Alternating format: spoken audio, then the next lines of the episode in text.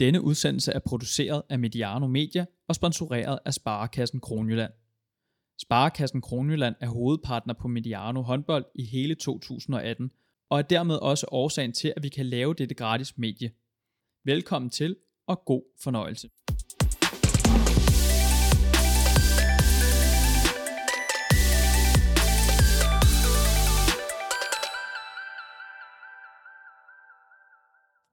Velkommen indenfor hos Mediano Håndbold. Mit navn er Emil Halkier, og du lytter til en udsendelse, der i dag kommer til at handle om sportspsykologi i håndboldsporten.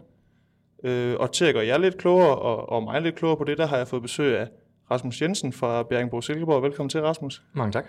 Tak fordi du vil være med. Tak fordi jeg måtte. Vi sidder jo her i Jysk Arena i Jesper Nøddesbo Loungen. Mm. Det er et fint sted. Det er kun de store stjerner, der har deres egen loungebox, og det har Nøddesbo selvfølgelig her i Bjergbro Silkeborg, kan man sige. Intet mindre. Altså oven i købet i Barcelona, tror jeg, så ved jeg, at folk lige sidder her og spiser tapas indkamp, så intet mindre. Det er lidt skuffende, at der ikke er tapas i dag, så, men det må vi lige få arrangeret til næste gang. Som jeg sagde, vi skal snakke omkring sportspsykologi, og det kan godt være, at der er nogen, der allerede nu sidder og undrer sig lidt og tænker, Rasmus Jensen og sportspsykologi, hvad er koblingen lige der?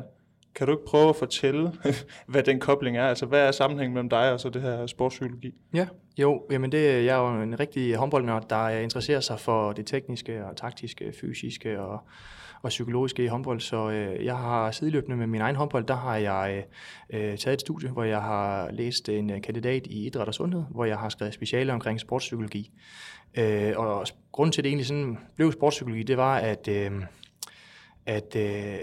det var det, jeg vidste mindst om til at starte på. Jeg havde ikke rigtig sådan igennem min egen karriere stødt så meget på det, og så var jeg nysgerrig efter, hvor meget bedre det egentlig kunne gøre mig selv nu, og også sådan i fremtiden. Og på det tidspunkt, da jeg sådan skulle vælge emner, der skete der en masse ting. Der skete nogle ting på holdet i forhold til, at vi på IBSV har besøg af en sportspsykologisk konsulent, og skal for første gang sådan arbejde sådan, hvad kan man sige, individuelt sådan igennem holdet med sportspsykologi, og der var alle fra holdet, vi var 17 på holdet, der har vi en samtale med ham, sportspsykologen, og så skulle man sådan melde ind, om man havde lyst til at fortsætte det her samarbejde, der skulle være, og der tænkte jeg jo, at på vores hold, der er folk så professionelle. Det er folk, der har spillet, de fleste af dem i hvert fald har spillet mange landskampe, og jeg ser dem dagligt forsøge at perfektionere flere skud, og jeg ser dem dagligt til fysisk træning, hvor de går til den, og ja, der er så mange ting, hvor folk de går med, om det skal være de solo, eller det skal være de andre solo, altså hvor man virkelig leder efter de små procenter, der kan gøre, at vi kan vinde kampene. Så jeg tænkte, at der var mange, der ville melde sig her, men til min lidt overraskelse, der var der egentlig kun 3 ud af de her 17 her. Så på den måde, fik jeg sådan lidt en øjenåbner op for, at det ikke var noget, der sådan blev brugt. Og ja, så det var sådan en hvad kan man sige, en øjenåbner for, hvorfor det var, jeg lige skulle forsøge at lave en status på, hvad sportspsykologi, eller hvad statusen er i herrehåndboldligaen på det. Så en forundring og en nysgerrighed, der ligesom ansporede, at du valgte at sige, den her kandidatopgave, den vælger jeg simpelthen at skrive omkring sportspsykologi i herrehåndbold, sådan kort fortalt. Ja, altså jeg startede jo egentlig studiet som en rigtig fitnessbøf, der elsker at styrketræne, ikke? Og det var fokusområdet var. Men jo mere jeg egentlig læste omkring det sportspsykologiske, og jo mere jeg egentlig sådan kunne relatere det over til min egen håndbold og den situation, jeg var i der, jo mere spændende blev det egentlig for mig. Før vi går i dybden med sådan selve opgaven, du har været spændende at sende den til mig, jeg har fået læst den igennem også, så synes jeg, at vi skal starte lidt andet sted, nemlig med en pressemeddelelse, som blev sendt lidt ud i november måned sidste år. Og da jeg læste den, der blev jeg lidt, jeg ved ikke om chokeret er det rigtige ord, men jeg blev i hvert fald meget overrasket. Det var den internationale spillerforening, FIFPro, tror jeg man kalder den, og den har så blandt andet samarbejdet med Håndboldspillerforeningen i Danmark, og ligesom undersøgt de mentale forhold i fodbold og håndbold i Danmark. Og det var egentlig både nuværende og også tidligere spillere, sådan som jeg har forstået det. Og den viste, at op mod hver 4. håndboldspiller har symptomer på mentale problemer, og at håndboldspillere i højere grad end fodboldspillere er bekymrede eller lider af angster, depressioner eller oplever søvnproblemer.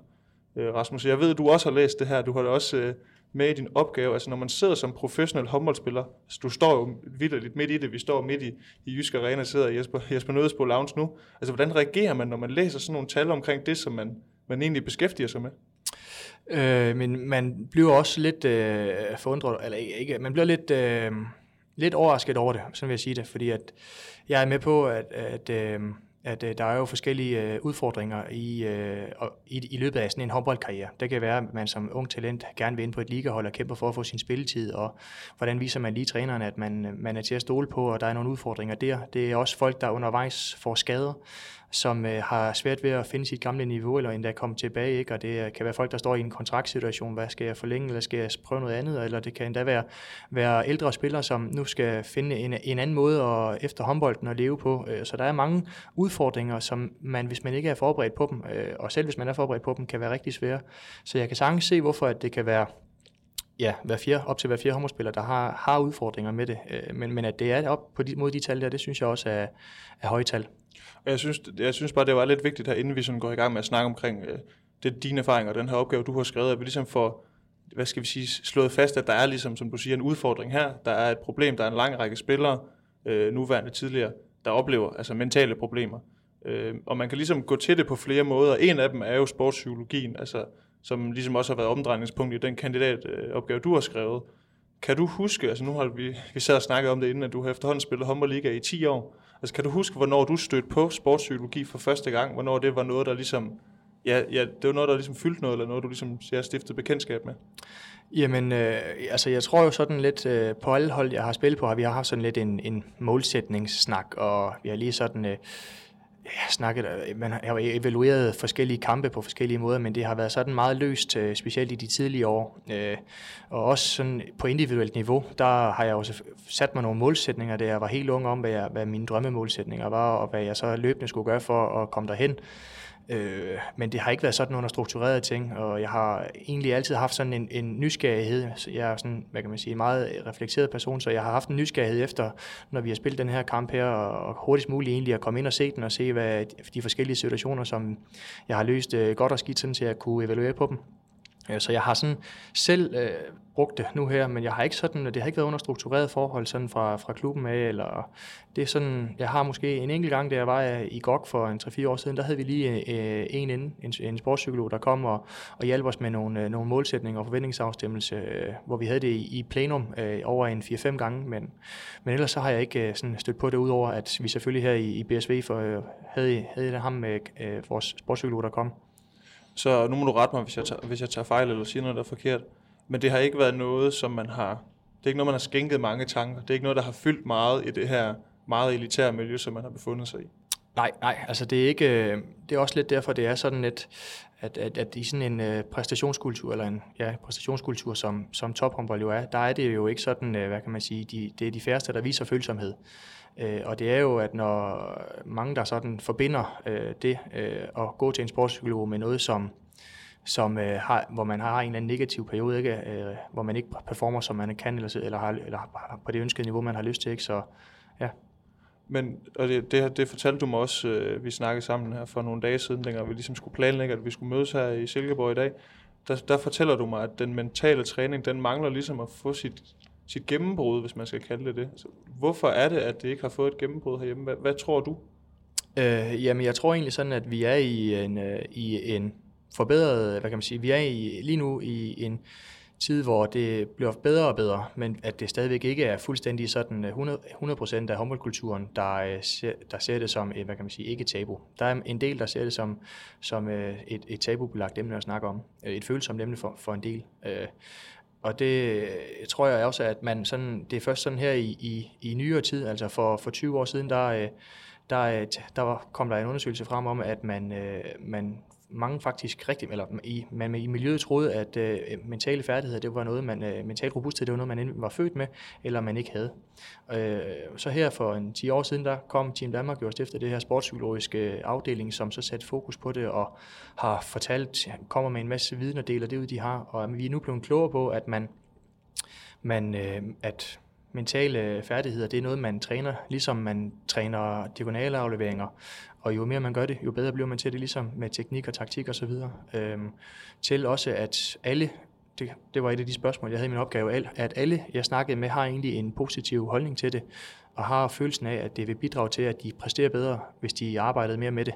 Men det er også der, hvor at det også er et ressourcespørgsmål, og at det er svært, der er ikke rigtig så mange, der har viden omkring det. Så på den måde der er det svært at blive klogere på det. Altså det kan være lidt abstrakt for mange mennesker. Men som du også siger, så har man også efterhånden vidst i noget tid, at, som du kalder det, en præstationskultur, og der handler det om at hente de her marginaler procenterne. Man har vidst i noget tid, at det her, det kunne rykke noget. Så nu sidder jeg bare her og undrer mig lidt, altså hvorfor man ikke rigtig har gjort noget ved det, men det er, som du siger, det kan være et ressourcespørgsmål for eksempel, at det er simpelthen dyrt at tilknytte en mentaltræner fuld tid, eller en gang om måneden, eller hvor meget det skal være. Ja, altså jeg tænker også, at hvis det skal flytte noget, så skal det jo også være en, der skal ind og, hvad kan man sige, have en accept i truppen, og så koster det jo også nogle penge. Så på den måde der er det jo et ressourcespørgsmål lige, at man selvfølgelig skal stille det op imod, om man kan få den bedre spiller eller en ekstra spiller, og så på den måde der kan jeg sagtens forstå det.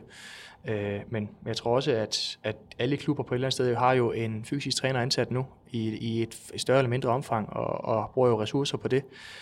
Og det havde man jo ikke for 20 år siden, så jeg tænker et eller andet sted, at mentaltræning er der, hvor fysisk træning var for 20 år siden, at det er noget, folk ved vil få folk til at præstere bedre, og få hold til at præstere bedre, men at der skal lige være en kulturændring, før at det sådan, ja, kommer til at ske nogle forbedringer på området. Du siger også det her med, at det er noget, man kan træne, altså ligesom at træne en diagonal aflevering, et fodskifte, noget styrketræning eksempelvis. Altså kan man så også, nu prøver jeg så måske lidt at putte det ind i en eller anden kasse, så må vi se, om man kan det, men kan man også godt snakke om at være sådan i god psykisk form og i dårlig psykisk form? Altså kan man også godt overføre det sådan til sådan en formkurve på en eller anden måde? Jamen det synes jeg sagtens man kan. Altså jo mere tid man bruger på fysisk træning, jo stærkere bliver man, jo mere fysisk overskud får du på banen. Og ligeledes med det, på det mentale område, du har jo så mange tanker i løbet af en kamp, og også før, under og efter selvfølgelig.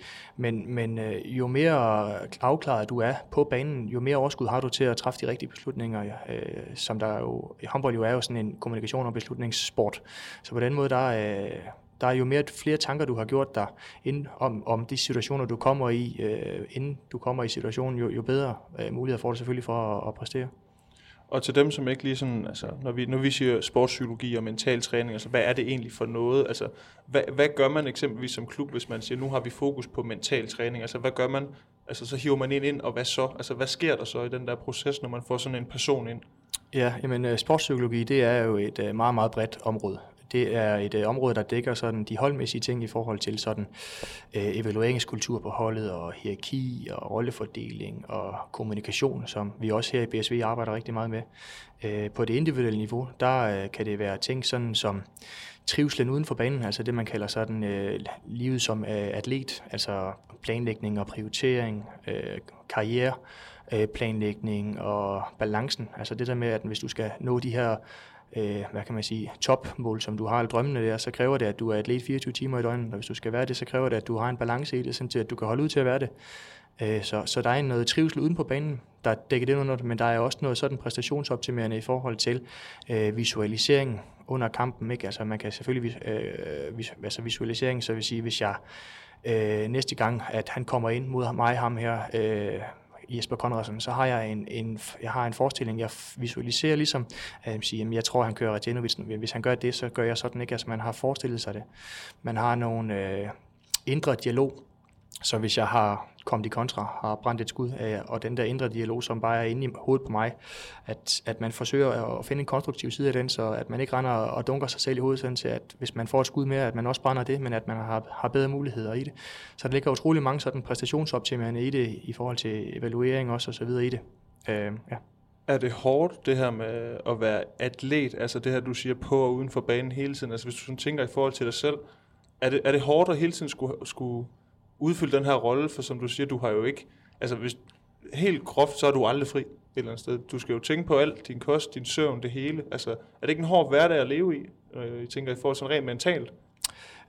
Jo, og det er også derfor, man skal være meget afklaret omkring det, altså, og at der også er mange, hvor det ikke er muligt. Altså, jeg tænker jo, at hvis vi skal vinde over Skjern i morgen, så er det jo de få procent. Det er jo ikke sådan, vi er jo ikke 5 eller 10% bedre end dem. Altså, det er jo de få procenter, vi arbejder med, og der er det netop det der med, at man har en hverdag, som man også kan leve i, altså at det ikke bliver for altså for elitært, men man også stadigvæk presser sig selv, og at man har gjort sådan nogle overvejelser, fordi at der skal nogle faste rammer til det, før at man kan toppræstere, og hvis du virkelig skal helt det op, så er det de der små procenter, der afgør det. Har du altid været god til det? Nej, altså jeg har altid været... jeg har ikke altid været god til det, slet ikke. Jeg synes stadigvæk, at jeg mangler meget, selvfølgelig. Men jeg synes jo, at jeg er blevet meget bedre. Altså, jeg kan se mig selv være en meget, meget ivrig og meget, meget utålmodig og have virkelig høje ambitioner for mig selv. Og også sådan, som Nikolaj P. i hans podcast med Jacob snakkede om, så er jeg også sådan perfektionistisk anlagt, så hvis at der er et eller andet, der bare er... Altså, hvis jeg har 10 aktioner, og de 8 af dem er gode, så tænker jeg på de 2 dårlige, og at det er de 2 dårlige, der kommer til at fylde nattesøvnen. Og hvis vi har tabt en kamp, specielt der hvor yngre, så har jeg brugt 1-2 dage på sådan ligesom at komme tilbage på skinner og være snaksalig igen og være smilende over for mine holdkammerater, kan jeg se nu. Så på den måde, der har jeg helt sikkert haft mit arbejde med, men jeg synes, det er på rette vej. Jeg synes, det er fedt, du nævner den her udsendelse med Nikolaj P. Det er jo også efter den, at vi ligesom kom i dialog omkring, at vi skulle sætte os ned i dag og have den her snak. Fordi som Nikolaj siger, han sidder og snakker med Jacob Gren, som også er en del af Mediano Håndbold, det ved jeg selvfølgelig godt. Men Nikolaj fortæller ligesom det her med, som du siger, det her med, at han havde den udfordring at skille tingene ad. Altså, spillede han en dårlig kamp, så var han sur bagefter. Spillede han en god kamp, så tog han også det gode humør med hjem. Og han havde meget svært ved at adskille det. Og det kan jeg også mærke på dig, at det er også noget, du har oplevet. Altså, tror du, det er en almindelig ting, at håndboldspillere har svært ved at være privat Rasmus og håndbold Rasmus? Altså. Ja, men altså, jeg tænker i hvert fald, at det er noget, som en del af unge spillere har udfordringer med i forhold til det her sådan selvtillid/selvværd, hvor jeg, hvis jeg kigger på mig selv, så havde jeg jo sådan det vigtigste, det næste vigtigste, det tredje vigtigste for mig, det var jo et eller andet sted nu, de her drømmemål, jeg havde inden for håndbold. Og hvis jeg så havde en dårlig kamp, og der var ikke noget, der lykkedes, så tog jeg jo det med hjem, og det ødelagde resten af dagen osv., hvor jeg nu her efterfølgende, når jeg... hvis I også har fået børn og kone, hvor man har fået nogle flere ben at stå på. Det er ligesom sådan nogle søjler, der sådan er grundstenene, kan man sige det til det, at for eksempel sidste sæson, der havde jeg mine børn og min kone, jeg havde en opgave også, så hvis det ikke lige præsteret på banen, så er der nogle andre ting, man lige kan holde fokus på resten af dagen, så man har en eller anden form for balance der, at man har et hvad kan man sige, et bredere fundament, hvor de unge spillere og mig selv dengang, det er jo meget hvad kan man sige, ansporet på, om håndbold den fungerer, om man får den spilletid, man gerne vil, og man laver de mål, man synes, man er berettiget til. Så altså, selvfølgelig er det vigtigt at bruge rigtig meget krudt på sin sport, men jeg kan også fornemme, du siger, at der kan også være nogle farer ved at blive det her håndboldmodus for meget, altså at man bliver for meget, nu er jeg håndboldspilleren, og det er kun det. Altså, det kan der også være nogle farer ved at høre et eller andet sted, der siger. Helt sikkert, og det er netop de områder, der ligger inden under sportspsykologi. Den her balancegang, der er der i, at man skal være atlet 24 timer i døgnet, og man skal have så mange timers træning, ikke? At hvis man kører surt i den, så ender man med på et eller andet tidspunkt at stoppe. Altså, det skal jo være... Et eller andet sted, så bruger vi rigtig mange timer på det, og der er nogle timer, hvor det er hård træning, man ikke synes, det er sjovt, men over en lang periode, der skal man jo føle, at det er noget, der er sjovt for en, ikke? Og hvis man ikke kan finde den der balancegang, der er der, altså alle har brug for at koble af, så ender man med at brænde sammen. Du slår mig som værende en meget elitær type, og det er ikke, fordi du skal kaste folk under bussen, holdkammerater og lignende, men hvor elitær er vi i håndbold Danmark? Altså, hvor professionelle er vi i forhold til alle de her ting, altså, som det her kæmpe puslespiller ligesom skal falde i hak? Ja, men jeg synes jo, der er... Det er selvfølgelig svært at tale på vegne af andre klubber og så videre. Ja, men altså, præcis, ja. Hvor er vi henne? Altså, er det blevet mere de sidste par år? Altså, er vi blevet mere professionelle? Er vi blevet bedre til at holde styr på de her ting? Altså, jeg synes jo, vi er blevet mere professionelle, ja. Og jeg synes også, spillerne bliver bedre og bedre til det. Men jeg synes også, der er et potentiale til at blive endnu bedre. Vi, hvad kan man sige, lidt ligesom den fysiske træning, der sådan kom fra udlandet for vel 20 år siden nu, og så har vi også sådan undervejs gået ned af forskellige stier i forhold til at sige, så fik vi en vægtløfter, som der sådan var træner, ikke? Så blev vi store, og så skulle vi finde balance i, at nu skulle vi også være funktionelle. Så har vi haft nogle atletikfolk, der sådan var lidt mere inde og havde noget, hvad kan man sige, noget at skulle have sagt. Og så har vi fundet frem til i dag, hvor vi egentlig har fundet sådan et standpunkt, og hvor mange trænere sådan ja, funktionelt i forhold til at være håndboldspiller, og man har accepteret, at det er en støttetræning til at blive en bedre håndboldspiller, at man ikke sådan er en vægtløfter. Ikke? Sådan havde man det jo lidt nogle gange, synes jeg, når man var spiller, eller da man var yngre. Og sådan tænker jeg egentlig også, der er det med det mentale, at lige nu der er vi i en periode, hvor vi skal finde frem til, hvor meget det skal ende og fylde, for jeg er da helt sikker på, at det er noget, der i fremtiden vil komme til at dominere endnu mere, end det gør nu. Nu, hvis vi sådan kigger på den her opgave, du har skrevet, så det du gjorde, det var, at du læste en masse teori omkring emnet. Det er tydeligt, at du satte dig godt ind i det. Og så interviewede du så tre trænere og 6 spillere om deres, hvad skal vi sige, holdning og kendskab til sportspsykologi. Og det var så 3 trænere og så 3 yngre spillere og 3 ældre spillere. Præcis, ja. For ligesom at få lidt adspredelse der. Hvad var sådan spillerne og trænernes kendskab til sportspsykologi i forvejen? Jamen, hvis vi skal starte med trænerne, så havde trænerne jo et rigtig godt kendskab til det. De var inde i det, og på individuelt niveau, der arbejdede de selv med det. Så kan det være, at de havde sådan et område, de sådan snakkede om, eller så havde de i hvert fald en anden part, de snakkede med om, for ligesom at og hvad kan man sige, snakke med folk, det anbefaler de også, at man som træner, toptræner under sådan et præstationsfokus, havde noget at snakke med. Så de var inde i det på, synes jeg, rigtig godt. Spillerne, der var det sådan lidt mere delt. Der var en gruppe, cirka en tredjedel, hvor de ikke rigtig havde det store kendskab til det, og de havde svært ved de havde ikke prøvet det før, og de havde svært ved også ligesom at forklare, hvad sportspsykologi egentlig var for dem, og så videre, men de havde en positiv holdning til det. Så var der også en gruppe, der havde arbejdet med det tidligere, hvor de havde haft en eller anden form for svær periode, og var så kommet ovenpå igen, og havde selv lagt det fra sig igen, men hvor de skulle se sig selv arbejde med det igen, og at de havde et positiv holdning til det. Og så var der den sidste gruppe, hvor de arbejdede aktivt med det, og hvor de havde arbejdet med under nogle forskellige emner lige nu, og arbejdet på, primært på, for at motivationen var på at få mere spilletid. Hvor udbredt er det, altså hvor mange klubber, når du har siddet og skrevet den her opgave, og har været lidt rundt omkring i miljøet, så hvor mange klubber benytter sig af mental træning og sportspsykologi? Altså hvad er dit indtryk? Men lige for sådan at tjekke lidt op på de der 3 klubber, jeg snakkede med, for at se, om de var sådan, hvad kan man sige, generaliserbare, så ringte jeg rundt og snakkede med 9 klubber, hvor jeg så samlet kunne se, at de 4 af dem havde en eller anden form for plan for, hvordan de ville arbejde med det sportspsykologiske niveau på individuelt niveau også, hvor resten det sådan var lidt mere løst. Det var spillerne, der selv skulle tage noget initiativ til det. Hvorfor, altså de klubber, der ikke ligesom brugte krudt på det, så sagde de noget om, eller hvorfor de ikke gjorde det? Nej, sådan kom vi egentlig ikke. Det var bare lige en løs snak, men det var sådan, kunne jeg fornemme, at det var en prioritering af også af økonomi og ressourcer i forhold til det, og at man havde et setup, der kørte meget godt nu. Men altså også, når du ligesom kan fortælle mig, at der er ligesom noget evidens, der viser, at det her, det virker. Altså, så tænker jeg jo sådan om, at nu ved jeg godt, at vi snakker ressourcer, og penge hænger ikke på træerne i Håndbold Danmark, og har ikke gjort det i mange år. Måske kommer det tættest, det kan man jo håbe. Men har klubberne råd til at lade være, tænker jeg også. Altså, hvis man snakker om det her med at hente de sidste procenter på ens modstandere, så er man vel et eller andet sted nødt til at prioritere det lidt. Ja, jeg synes jo også, at det er, i min optik, der burde det kunne sidestilles med fysisk træning. Og jeg siger ikke, at det skal erstatte noget, overhovedet ikke, men der er plads til begge dele.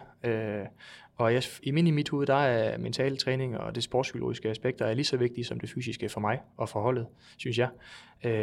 Og så på den måde, der synes jeg jo, at der er, i hvert fald, altså det er også derfor, jeg tænker, at det i fremtiden, når det bliver mere udbredt, hvad det kan, og der bliver flere og flere, der kan formidle det, og flere og flere, der kan komme ind og gøre det konkret og lavpraktisk og sige, jamen når jeg laver det her med ham her, så kan du se, at han er mere beslutsom, eller han er mere committed, eller han har en motivation, der er mere vedholdende, ikke? Altså, eller når jeg laver det her med dit hold, så kan du se det på, at de er mere afklaret under pres. Der er en bedre kommunikation. Altså, at vi skal have gjort det meget lavpraktisk. Lige nu, der kan det være sådan meget abstrakt for mange, ikke? Altså, det er sådan lidt, hvad er sportspsykologi egentlig? Hvor man ved fysisk træning, der kan du jo gå hen og sige, ja, i går der bænkpressede jeg 100, og i morgen der har jeg tænkt mig at bænkpresse 105. Det er lidt mere målbart for folk, der ikke er så meget inde i det. Og det var selvfølgelig en af fløjspillerne for klubben, du lige nævnte bænkpreskiloene på der. Det var ikke din egen, kan jeg regne ud. Nej. Det var dengang, jeg var 16. Så er der lige en presbold til alle de unge spillere. Der er også en af ligatrænerne i din opgave, der ligesom giver udtryk for det her med, de har ikke tilknyttet en fast mentaltræner, men de arbejder mere ud for sådan, hvad skal man sige, den holdmæssige psykologiske tilstand, det som man også kalder sådan en evalueringskultur. Mm. Har du selv nogle erfaringer, altså det her med at være professionel atlet i sådan en evalueringskultur? Jeg skal lige være med på, hvor du vil hen. Jamen altså, har du selv prøvet at skulle være i sådan en evalueringskultur, altså hvor man tog den holdmæssige evaluering og ligesom så den holdmæssige mentale tilstand? Ja, jamen jeg synes jo egentlig, at alle hold, jeg har været på, har en eller anden form for evalueringskultur, og nogen fylder den mere, og andre fylder den selvfølgelig mindre. Jeg kan tage udgangspunkt her i BSV, der er det jo nærmest lige til, at når vi har en times træning, så har vi også en times møde. Nej, nu overdriver jeg selvfølgelig, men vi har rigtig meget også, hvor man tænker, det har ikke rigtig så meget med bakkryds at gøre, men hvor vi et eller andet sted sådan arbejder med kommunikation og arbejder med samarbejde og en masse aspekter af det her sportspsykologi. Og jeg synes, hvad kan man sige, den her i hvert fald evalueringskulturen, vi har omkring kampene, er jeg virkelig, virkelig glad for. Jeg synes, Peter han er dygtig til at analysere kampene og hvad kan man sige, forberede os som hold på, hvad er det egentlig, vi i morgen mod Skjern skal, hvad kommer de med individuelt, hvad kommer de med som hold, og hvad skal vi gøre, hvis vi skal lykkes i de her situationer, og hvad skal vi gøre for, at det bliver en kamp på vores præmisser. Så er der også en træner, der fortæller, at når man ligesom kigger på den der individuelle plan, altså så har de en sportspsykologisk hjælper, ligesom en tredje part, som skal sørge for, altså hvis man vælger at sige, at man sætter en spiller og en træner ned sammen, så er der jo sådan en eller anden form for magtrelation, fordi træneren bestemmer jo, du spiller eller du spiller ikke. Hvorfor er det vigtigt, hvis man skal kunne bruge det her, altså hvis man skal kunne betro sig til en eller anden som spiller, at der ikke er nogen magtrelation? Ja, jamen det var, at træneren, jeg snakker med her, han siger, at han kan ikke yde psykologisk sparring, fordi han er i et magtforhold over spilleren. Og dermed så mener han jo, at spilleren vil jo rigtig gerne have spilletid, vil gerne have en kontraktforlængelse, og det er jo noget, han kan, hvad kan man sige, afgøre. Og hvis spilleren så kommer ind og siger, kære træner, lige nu der kører det satme ikke for mig, jeg er godt nok presset af den her årsag, så tænker træneren jo også, ja, eller så kan træneren i hvert fald tænke, lige nu der fungerer det ikke for ham her, så han kan ikke præstere på 100%, og hvis han ikke kan præstere på 100%, så tror jeg hellere, jeg vil vælge den anden spiller, jeg har til rådighed. Så derfor så kan der være den der tankegang, at hvis man som spiller kommer ind og viser svaghed, så kan det risikere, at man mister sin spilletid. Hvis man mister sin spilletid, så mister man også de der drømme om at komme til udlandet og være topscorer i Bundesligaen og så videre, ikke? Så på den måde, der kan det være derfor er det også et følsomt emne for nogen at snakke om, ikke? At man vil helst ikke snakke om det med bossen. Har du haft svært ved sådan at, jeg ved ikke, man skal sige, betro sig til trænere, men altså, er det svært det der med at åbne helt op for en træner, fordi der er den her, altså hvis du sådan tænker på din egen karriere, altså... Ja, når jeg sådan er kommet her efterfølgende og også har mødt træneren her, så kan jeg så egentlig sagtens se, at der er nogle ting, jeg holdt igen med i forhold til de trænere, jeg har haft. Altså jeg synes jo, at de trænere, jeg har haft, har alle givet mig et eller andet med videre, og jeg har... Hvad kan man sige? Jeg synes jo, jeg har været åben i forhold til mange ting, men når jeg sådan efterfølgende kan se, så kan jeg stadigvæk se, at jeg har jo de ting, hvor jeg for eksempel... Jeg har også nogle ting, jeg holder igen med, hvor jeg siger, at jeg vil gerne se ud så godt som muligt i forhold til, jeg vil jo gerne have så meget spilletid som muligt, jeg vil stadigvæk gerne lave 10 mål. Så hvis jeg viser det her, eller hvis jeg siger det her lige nu, så kan det være, at jeg ikke får den mulighed.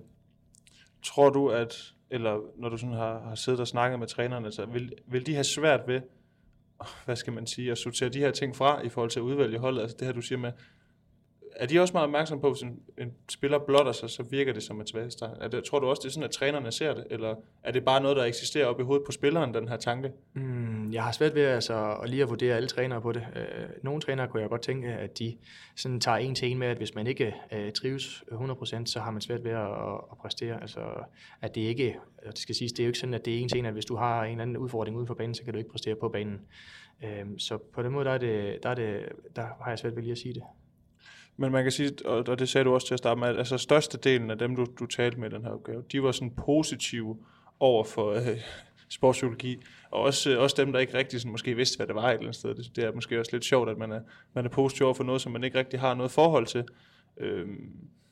Og så er der også dem her, som ligesom har et begrænset kendskab. Altså, hvordan kan det være, at man er sportsfølger på det her niveau, og så ikke er stødt på det? Det synes jeg bare virker lidt mærkeligt. Altså, at man Ja, men det skal siges, det var alle spillere og trænere, jeg snakkede med, havde en positiv holdning til det der. Så på den måde, der synes jeg, det var jo en positiv ting at erfare. Men det er jo også i forhold til, at hvornår skal spillerne have stiftet bekendtskab med det? Altså, det er ikke, der er ikke rigtig nogen sådan i Dansk Håndboldforbund, hvor for eksempel, da jeg var på ungdomslandshold, der var sportspsykologi jo ikke noget, vi stiftede bekendtskab med. Vi brugte tid på det tekniske, det taktiske og det fysiske. Så det er først noget, der sådan nu her med Team Danmarks elitekommuner, at de går ind og siger, at de her morgentræninger osv. her, der begynder man sådan lidt mere og mere at have fokus på at acceptere, at der skal også være plads til mental træning. Så det er et eller andet sted først nu, at dem, der kommer nu her som den nye generation om 10 år, at de har nogle erfaringer, de kan trække i fra den her værktøjskasse, som jeg snakkede om tidligere. Altså de her, hvis man ikke sådan har synes, det har været interessant, som jeg har, så har man jo ikke nogen erfaringer med sportspsykologi. Så på den måde, der kan jeg ikke rigtig sådan... altså det er ikke spillernes skyld, fordi de har ikke stiftet bekendtskab med det. Altså de gange, hvor man har stiftet bekendtskab med det, det er også noget af det, som jeg snakkede om, det var, eller vi snakkede om tidligere, det var jo, at de spillere, der har stiftet bekendtskab med sådan en sportspsykolog eller en anden person, der er kommet, det har været en eller anden resultatmæssig nedgangsperiode, hvor spillet ikke har, eller resultaterne ikke har kørt, og at man sådan måske kan være på kanten til, som klub til at fyre en træner, men så tænker man, nu prøver vi lige at få ham eller hende herind til at fikse et eller andet, fikse det her problem. Og så prøver man det her, og så kommer der en og siger, nu skal vi satme stå sammen, og nu offrer vi os og rykker sammen i bussen, og hvad man ellers siger. Og så hvis man får vendt skuden, og resultaterne kommer, så er ham eller hende, der har været, og sportspsykologen, der har været og hjulpet med det, er også væk.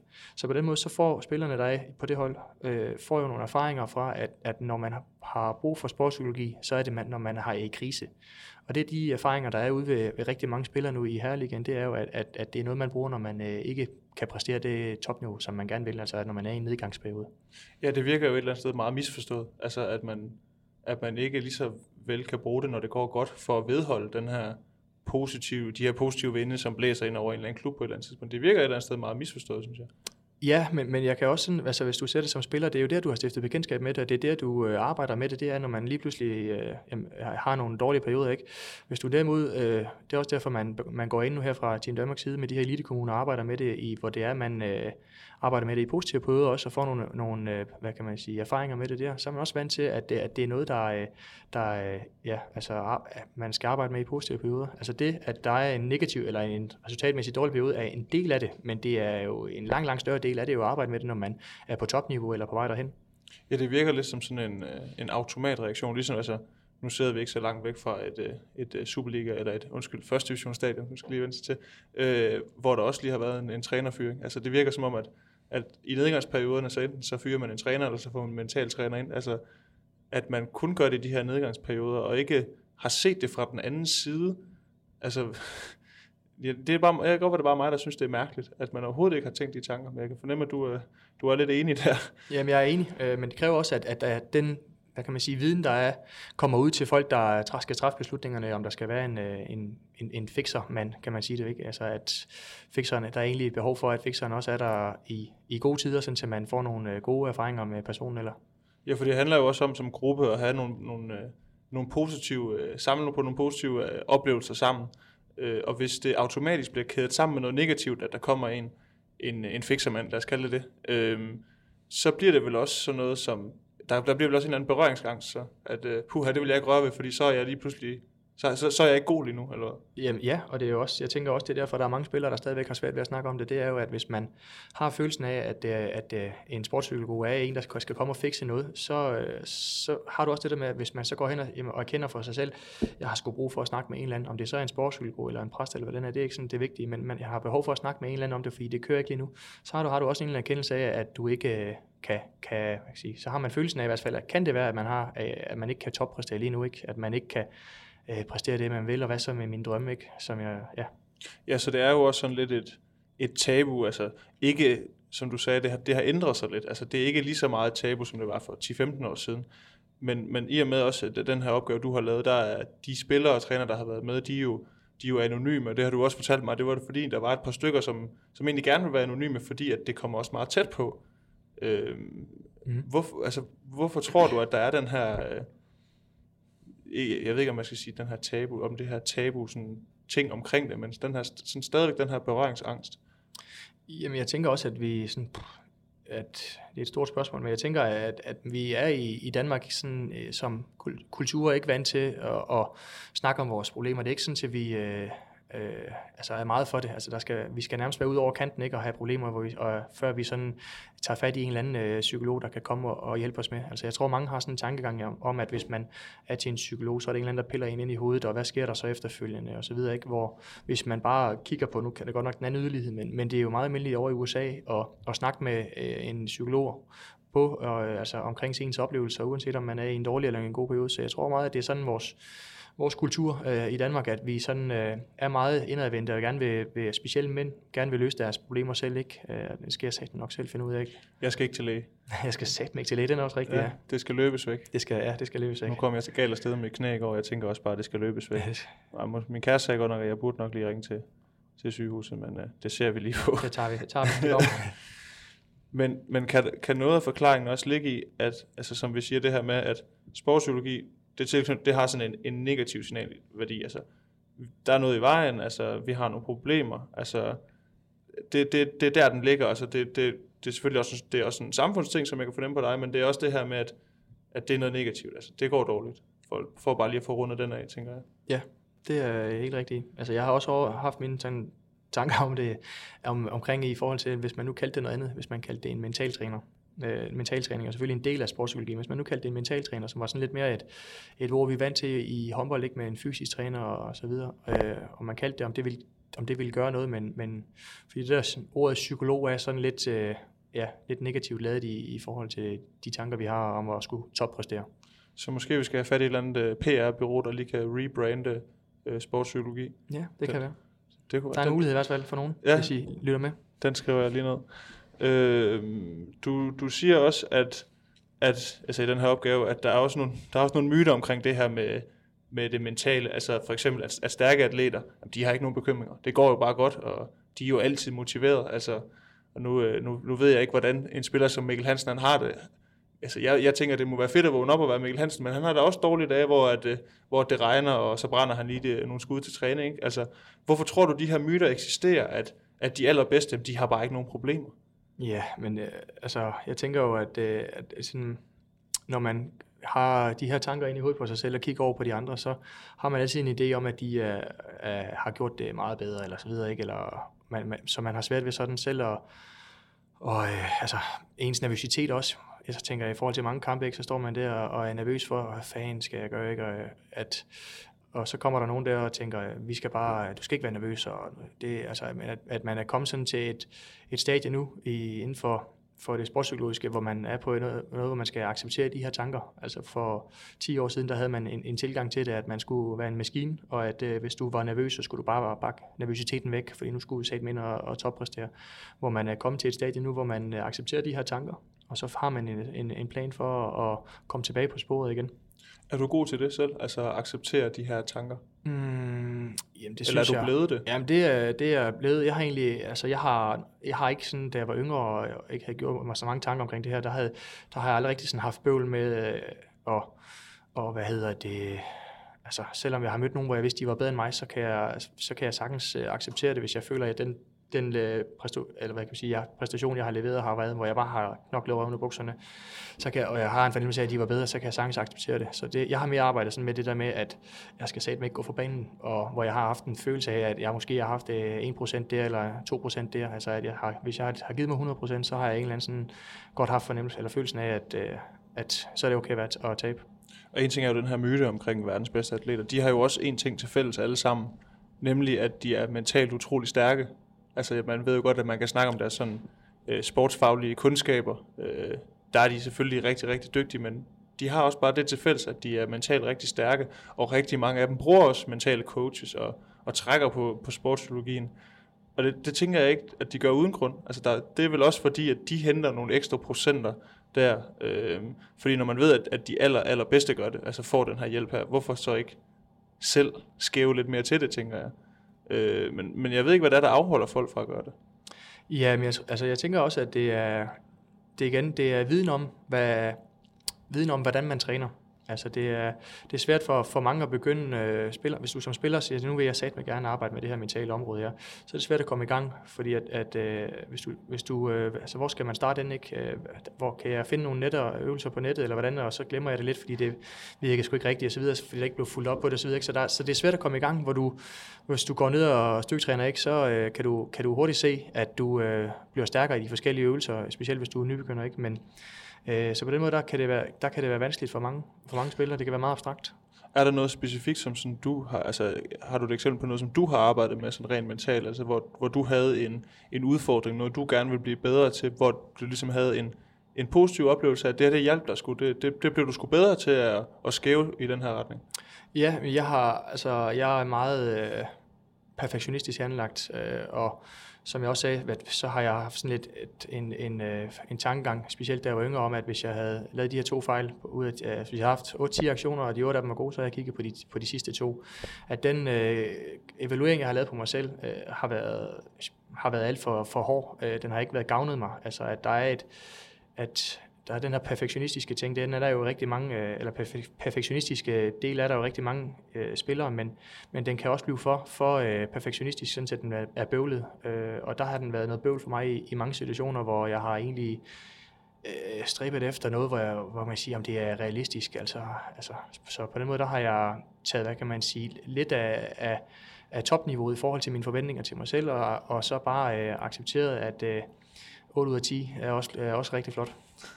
Det er altså en god statistik stadigvæk. Jeg ved ikke, man plejer at sige, en bagspiller, hvis de ligger på over 50% for en sæson, så er det en fin udnyttelsesprocent. Jeg ved ikke, hvad du arbejder med inde på stregen, hvad I sådan har succeskriterier. Ja, men lige nu der arbejder jeg bare lige med at få bolden først, og så ser vi på det. Jamen, det er heller ikke nemt med de bagspillere, du spiller sammen med, de vil jo gerne skyde. Der er mange, der spiller for at blive topscorer på vores hold, det har man erfaret, og der har jeg også fået en god evne til at 20-starte hjemme af. Nikolaj, jeg stemmer til dig, tror jeg. Jeg tænker også, at nu har du været i mange forskellige klubber, og du siger også, at det ikke er noget, du sådan er stødt på. Men der må alligevel have været nogle bannerfører, altså der må alligevel have været nogle personer, som har været first mover, altså nogen, som selv har fundet det, siger i gåseøjne, men ligesom, altså er der nogle spillere, som du har spillet sammen med igennem din karriere, som ligesom også har inspireret dig til at kigge lidt i den retning? Jeg ved ikke, om der har været nogle spillere, der sådan har... Fordi den måde, jeg synes, det har været meget sådan uformelt i forhold til, at der har selvfølgelig været nogle spillere, der har haft nogle menneskelige egenskaber, som har kunne samle et hold. Men det har ikke været sådan til, at det har været understrukturerede rammer fra klubben eller trænerens side af. Det har mere været sådan nogle menneskelige personer, der har nogle egenskaber, der har kunne samle holdet på den måde, ikke? At man sådan på den måde har kigget med inspiration på, hvordan de har ageret i forskellige situationer. Altså et af de første eksempler, jeg selv kan huske, altså fra herrehåndbold, det er Lars Christiansen, som havde, det var det her med i forhold til at præstere på landsholdet, at han høvlede mål nede i Bundesligaen, altså når han gik fra hjørnet nede i Flens Arena eller noget, jamen altså så vidste han jo, det gik ind, men på landsholdet, der havde han nogle udfordringer, nu kan jeg så ikke huske, hvad vi er i årstallet, men det er jo i start nullerne, så han har vel også et eller andet sted været tidligt ude, eller andet, altså i forhold til det her. Det er i hvert fald det første, jeg kan huske. Jeg ved ikke, om du kan huske nogle andre, der ligesom har gjort brug af det. Nej, jeg kan ikke rigtig sådan huske nogen, hvor jeg sådan... Altså, der er jo en del fra dameerne nu, der åbenlyst går ud og fortæller, at de er i gang med et forløb, ikke? For ligesom at skabe noget åbenhed omkring det. Men jeg har ikke sådan nogen, hvor jeg kan sige, at de offentligt siger, at de er i gang med det. Altså jeg har mange spillere, eller ikke mange, men jeg har en del spillere, der har været i forløb, men hvor de sådan mere gerne vil holde det for sig selv, eller mere sådan 2 og 2. Hvad med sådan, altså de her tidligere år, du spiller i håndboldligaen? Inden jeg tændte, der spurgte jeg dig, om der var nogen, der synes det var sådan lidt hokus-pokus-agtigt. Altså var det holdningen til det dengang, at det her, det var noget trylleri, det troede man ikke rigtigt på? Ja, men det var det lidt holdningen. Altså da jeg kommer ind, der er det sådan lidt, at der bliver ikke rigtig arbejdet med det, og hvis man der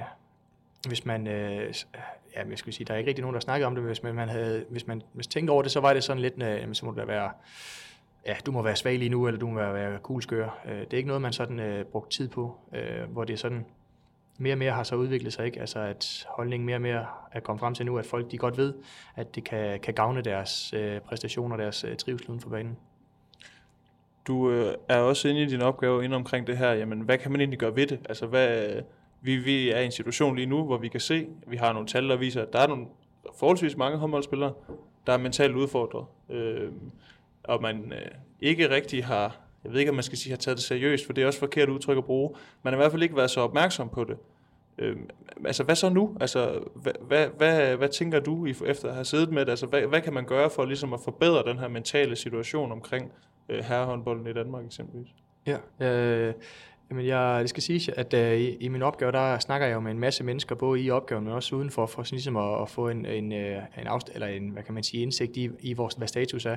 Og der er der rigtig mange, der tilkendegiver, at de håber på, at det ikke blot er sådan en opgave, der stiller status på, hvad er egentlig problemerne lige nu, men at der også er en eller anden form for handleforslag i forhold til nogle løsningsmuligheder, sådan at man kan arbejde videre med de her tanker her. Og det snakker jeg så selvfølgelig med min vejleder om, og så finder vi frem til, at der kan sagtens være plads til det.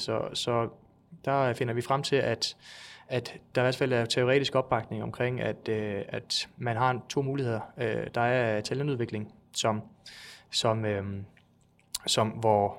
jeg nævnte også tidligere, ikke, at når spillerne de er unge her, så er de også mere modtagelige over for nye viden og hvad kan man sige, det her mentale aspekt, som hvis du tager fat i en 35-årig ligaspiller, som har spillet på en bestemt måde i mange, mange år, ikke, så kan han jo være lidt nervøs for, hvad sker der, hvis det er, at jeg åbner op, ikke? Men de her spillere her, de er mere klar på det.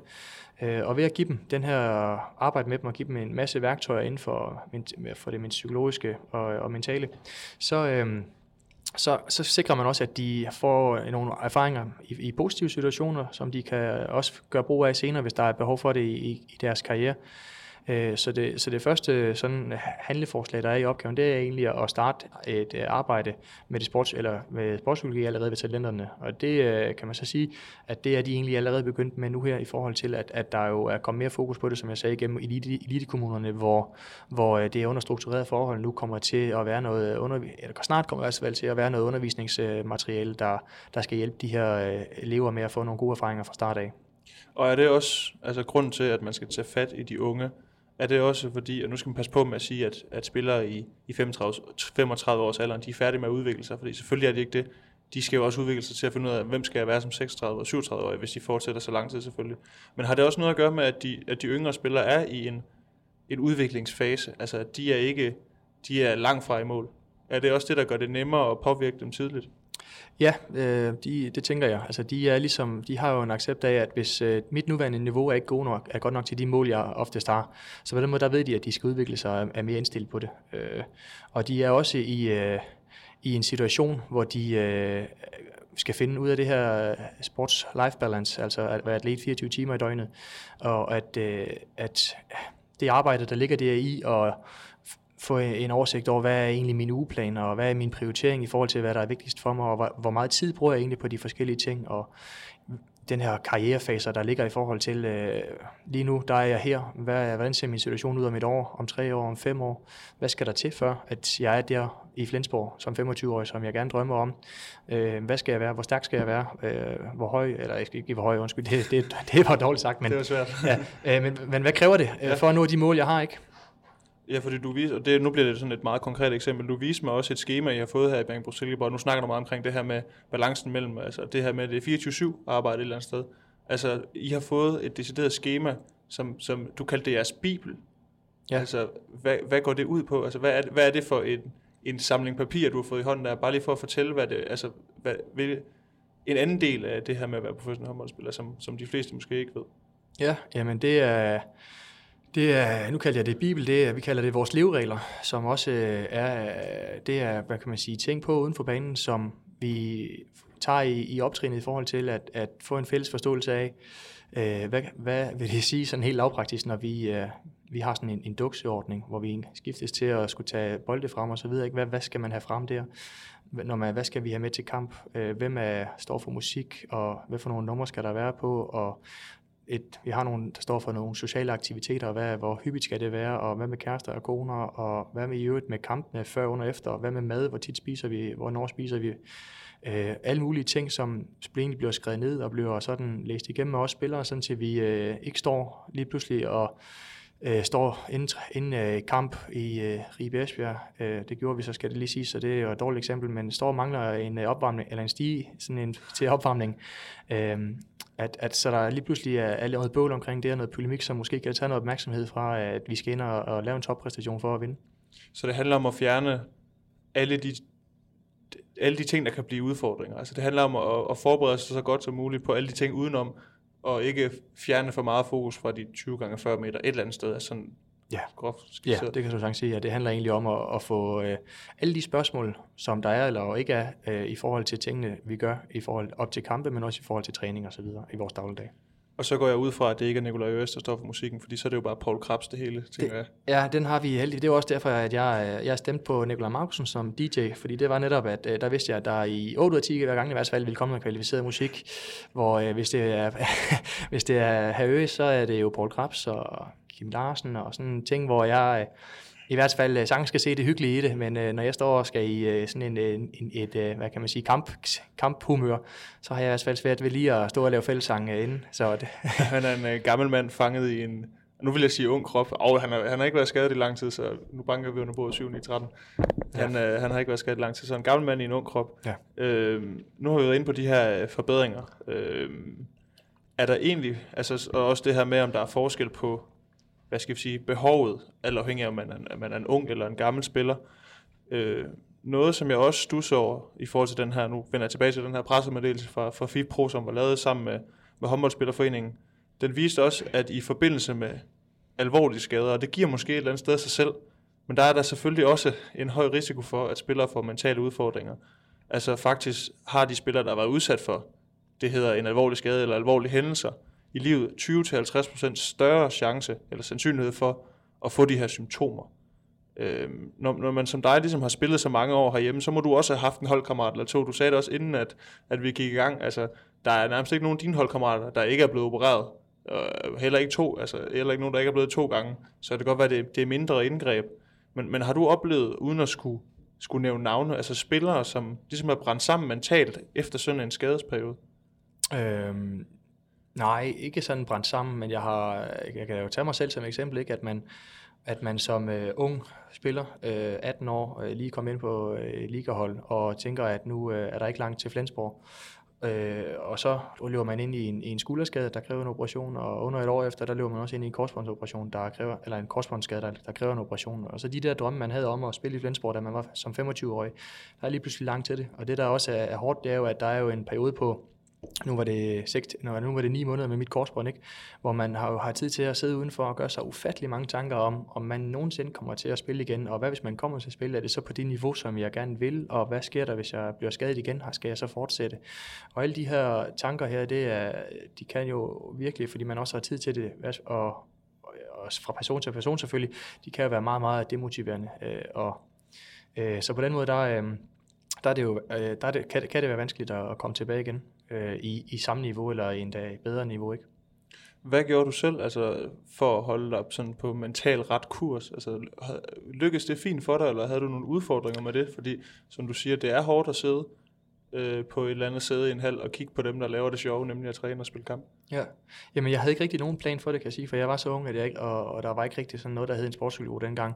Så på den måde, når jeg sådan sidder og tænker på det efter, så kan jeg sige, at jeg har snakket med alle dem omkring mig, og de har sagt sig ned, at man skulle høre på mange ting, fordi at jeg er en, der snakker meget, så hvis der har lige været en lille fremgang, så har jeg alle hørt fået det at vide, og hvis der er en dårlig periode, så kan jeg love dig for, at der har også været mig, der har klaget og været ynglig, og det er, det er mine forældre, jeg har snakket med, og også kæreste, der, som senere kone, ikke, jeg har snakket med, som ligger øre til, jeg ved ikke rigtigt, hvor meget de lytter mere, men de har i hvert fald ikke, de ligger ikke på. Og så har jeg også en kan jeg sådan egentlig reflektere fra frem til nu her, en håndboldven, der som også, det giver ikke nogen hemmelighed, Mathias Jensen, som er i spil, der har spillet her i Danmark også, men som har spillet i udlandet nogle år, som jeg har en masse lange telefonsamtaler med, hvor jeg egentlig får afreageret og snakket af. Jeg kører jo en time frem og tilbage, og når jeg kører Mediano podcast, så snakker jeg oftest med ham og nogle andre venner, hvor jeg kan fortælle situationen, og hvor de sådan kan sige, det var da ikke så galt, hvis det var det, eller sådan lige få mig på rette køl igen. Det er Mathias, det er ham, som flest kender som Mathias Held. Mathias Held Jebsen, ja. Helden. Mathias uden H, skal man lige huske. Mathias uden H, ja. Nå, jamen, kunne du mærke, at det her med at snakke med nogen, det var vigtigt for dig? Virkelig. Altså, jeg er en, der hvor hovedet kører 24/7 og har tankemylder virkelig inden jeg sover. Og så på den måde, at der kan jeg, der, det med lige at få det vendt, altså ens situationer med en anden og høre, hvad de tanker har. Altså, så længe at det er en, hvor man har tillid til, og så længe det er en, hvor man også selvfølgelig har noget indsigt i det. Om det så er en ven eller ja, whatever, det er ikke så vigtigt. Men bare det, man har en eller anden, man kan snakke med om det, og føler, at man får stillet lidt spørgsmål igen, ikke? Altså, som man egentlig kan... Det der med sådan lige at få det sagt højt, det synes jeg er en øjenåbner for mig i mange situationer. Og det er klart, det her med, at dem, der har haft alvorlige skader, har en større chance for at opleve de her mentale problemer, det bunder vel også et eller andet sted i, forestiller jeg mig, så må du sige mig imod, hvis det er forkert, at når man lever det her liv som professionel håndboldspiller, så kan man godt, hvis man nu rammer ind i sådan en korsbåndsskade, stå i sådan en eller anden identitetskrise, tænker jeg, fordi hvad nu, hvis jeg ikke kommer tilbage? Hvem er jeg så? Altså det er det her, som nu har vi snakket om Nikolaj P., det her med at have de tre ben at stå på, og du nævner også selv det her med søjlerne. Det er vel også noget af det, som virkelig er en udfordring, det her med, hvad nu hvis det ikke kommer tilbage? Altså, hvem er jeg så? Ja, lige nøjagtigt, fordi at nu blev jeg skadet som ung, og der havde jeg jo ikke rigtig sådan, jeg havde en uddannelse, men det var mere noget, hvor jeg lige mødte op, når jeg kunne. Så håndbold var jo alt for mig, så derfor var det virkelig vanskeligt, og også, heldigt, at jeg havde sådan nogle rollemodeller og nøglepersoner i mit liv, som kunne hjælpe mig. Det er jo, at ligesom man har jo forskellige udfordringer i løbet af en karriere, som jeg sagde. Det kan være talentet, der kommer ind og har vanskeligt ved det og skal finde sin rolle. Det kan være skaden, der gør, at man får nogle udfordringer, som man ikke er vant til. Det kan være et trænerskifte, hvor den nye træner ser anderledes på ens situation, ikke? Det kan også være en håndboldspiller, der ved, at han er på vej mod sin karriereslutning og har ikke nogen rigtig sådan tanker om, hvad man vil. Så der er mange udfordringer, der kan være med til at skabe det her stress, forøget stress ved personen, hvor man er i en situation, hvor man ikke rigtig ved hvad der sker fremme af jer. Nu, Jacob har også selv været lidt inde på det, det her identitets noget, og det virker også til, Jacob, nu kaster jeg dig ikke under bussen, men det virker til, at det er noget, Jacob han også har fået tid til at reflektere over, mens vi har siddet og optaget, og specielt sammen med Nikolaj, det her med, og også som noget, Lasse Møller var inde på, det her med at være et stort talent. Hvad med i forhold til dig, dengang du var ung håndboldspiller, kommer til GOG, ikke? Altså, så du dig selv som et stort talent dengang egentlig, eller hvordan snakkede man om Rasmus Jensen? Hvad oplevede du, altså, da man stod midt i det? Jeg oplevede mig selv som et stort talent, ja. Altså, jeg skal sige, jeg spillede jo venstreback dengang og var større end de andre, så på den måde, der havde jeg nogle fordele der. Og så mødte jeg så ungdomslandsholdstræner, som er Ole Nørgaard, der sagde, at hvis du skal blive rigtig god, så skal du være stregspiller. Og så tænkte jeg, at jeg ville jo gerne være rigtig god, så jeg blev stregspiller. Og så gav jeg venstre pladsbakken til Nikolaj Markussen, og så blomstrede han derefter. Så det har jeg selv tak hævet.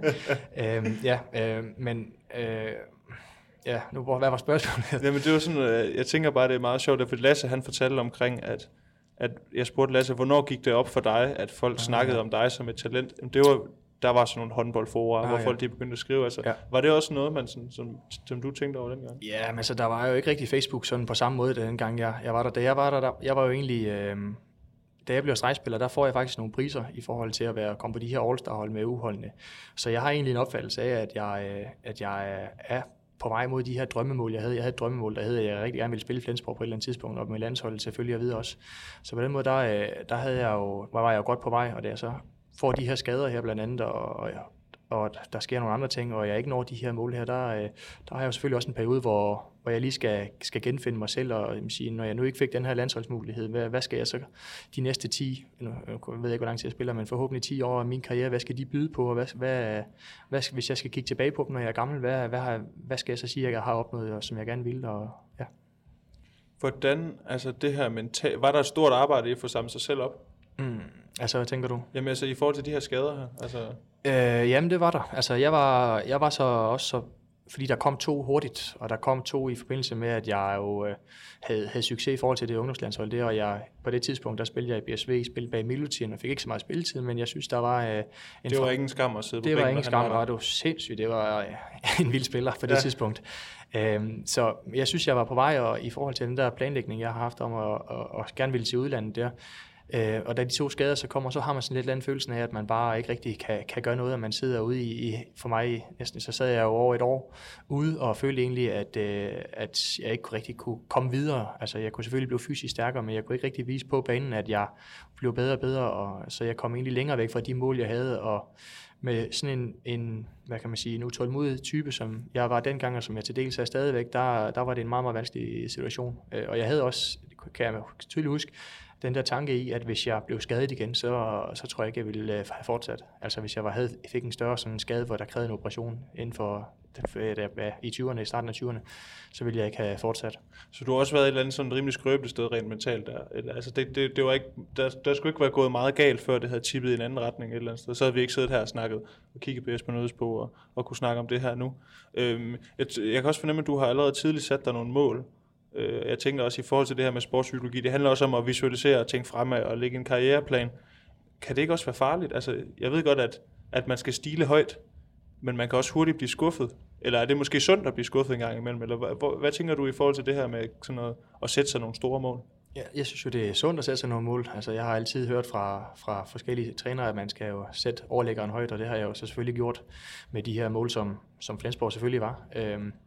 Så på den måde, der har jeg jo sat nogle høje mål, som har gjort, at jeg har haft noget, og hvad kan man sige, og det har givet mig noget, det har givet mig en motivation på at sige, jamen den her lørdag morgen her, hvor vi lige har en styrketræning, hvor vi har kamp onsdag og så videre, det kan godt være, jeg ikke det kan godt være, at den ikke bidrager til, at jeg spiller bedre på onsdag, men den bidrager til, at jeg står bedre til om 5 år, når det er, jeg gerne vil spille i Flensborg. Så på den måde, der synes jeg jo, at det er sundt at have noget at sigte efter. Man skal selvfølgelig også være sådan, man skal være afklaret i, at der er nogle forskellige målsætningstyper, ikke? Altså at man får resultatorienteret, så kan det gå hen og give en negativ, negative tanker, som jeg tror, det er det, du er lidt ude efter, og det kan jeg sagtens se. Men jeg synes ikke, at man skal jo have nogle drømmemål. Det er jo dem, der holder ilden kørende. Det er dem, der sørger for, at man står tidligt op og passer sine ting, og kan se ideen med at skulle træne senere om aftenen også, hvis det er det, der er behov for. Hvordan accepterer man så, når man ikke når et mål? Altså eksempelvis det her, som du siger rimelig åbent her, du vil gerne have spillet i Flensborg. Altså hvordan accepterer man det, og hvordan kommer man videre derfra? For jeg tænker, at man når også at ærge sig et eller andet sted. Der må også være noget ærgelse over, at det nåede jeg ikke. Men hvad så nu? Altså hvad gør man sådan rent mentalt for at sige, nu skal jeg finde noget nyt og ligesom stile efter? Eller hvad gjorde du? Ja, jamen, altså, jeg havde jo også drømmen med landsholdet, at jeg ville gerne have en landsholdskarriere. Da jeg bliver sådan en 5-26 år og kan se, at det ikke går min vej, der har jeg jo også en periode, hvor jeg sådan skulle, nu siger jeg, genfinde mig selv med den der sådan... jeg har aldrig haft problemer med motivationen. Jeg har altid bare synes det har været pisse fedt at spille håndbold, og synes det stadigvæk, men jeg havde lige en periode, hvor jeg sådan skulle sige, men hvad skal jeg så egentlig de næste 10-15 år af min karriere? Og der snakker jeg sådan også selv med en sportspsykolog i, for ligesom at finde ud af, hvordan skal det egentlig skal give mening for mig, og fandt ud af sådan lidt at sætte mig nogle nye mål, og også finde ud af sådan lidt, hvordan jeg egentlig gerne vil være i forskellige situationer, og snakke omkring sådan nogle værdier for mig. Altså at uanset hvad, ja, at jeg arbejder ud fra nogle værdier, der tiltaler mig også. Og nu er det ikke, fordi det skal sidde og være sådan en eller anden PR-stunt for sportspsykologi, men det hjalp, altså det rykkede noget for dig, at du på det tidspunkt, og nu snakkede vi godt nok om, at man bruger det meget i nedgangsperioder, og det var så også en nedgangsperiode for dig formentlig, men altså, det gav et eller andet, det fik dig tilbage på ret kurs, eller hvad man skal sige. Det synes jeg. Altså det gav mig en selvindsigt i, hvad jeg sådan fremover kommer til at motivere mig de næste 10-15 år, ikke? Og gav mig sådan lidt tid til at tale ud om, hvor træls det egentlig var, og så fandt jeg egentlig ud af, at det var egentlig ikke så træls alligevel. Jeg havde jo, i den situation, jeg var i her med BSV, er jeg jo i en fantastisk situation med fantastiske holdkammerater, en fantastisk hverdag, og jeg har, som vi også snakkede om, fritid under ansvar til at være sammen med min familie, så på den måde, der er jeg jo lige nu i en situation, jeg er glad for. Men du har også fået testet din kærlighed til håndbolden et eller andet sted? Ja, det har jeg da. Altså, eller jeg skulle finde en ny kærlighed. Jeg tror jeg aldrig nogensinde bliver træt af håndbold. Jeg har også en plan om, at når jeg er færdig med at spille, at jeg stadigvæk skal være i håndboldverdenen. Så på den måde, der tror jeg aldrig nogensinde, jeg har været håndboldtræt. Sådan på den måde, ja. Men jo, det har du da helt ret i. Noget, som jeg tænkte over, dengang jeg læste din opgave, det er, at du har ligesom... den her snak med de her trænere, og der er en af trænerne, der fortæller, at de har en tredje part tilknyttet, altså en eller anden som spillerne frivilligt kan bruge. Og så studser jeg over ordet frivilligt, for jeg tænkte sådan, hvis man nu vendte den om og sagde, at man tvang spillerne til at bruge det, altså vil det så få den samme effekt? Er der nogle spillere, hvor man kan sige, jamen, dem kan man ikke tvinge til det her, fordi de skal ville det, ellers så kan man ikke bruge det her redskab? Jamen, altså hvis du ikke vil det, så nytter det ikke noget, så er det spild af tid for alle parter. Og det er også derfor, de siger frivilligt. Klubben siger også, at de måske vil kunne anbefale nogle gange spillerne at gøre det, men de vil jo meget gerne have, at det er spillerne, der selv gør det, sådan til man får en situation mellem tredjeparten og spilleren, hvor det er, at man begge to gerne vil det. Så ja. Ja, så du snakker også om i opgaven det her med, om folk de er født med evnerne eller ej, altså når det kommer til det mentale, altså om man er født med en stærk psyke. Og det sagde du også her tidligere, at det er en forkert antagelse. Altså, hvad har man fundet ud af? Altså, fordi der må være et eller andet belæg bag, at man siger, at det er ikke noget, man er født med, det er noget, man kan træne. Altså, hvordan har man fundet ud af det? Ja, jamen, man har egentlig... I dag der er det sådan, at mentale færdigheder, det er noget, du kan træne på lige fod som en diagonalaflevering. Det er noget, du kan træne som lige fod som, hvis du kører en bicep-curl ned i Fitness World.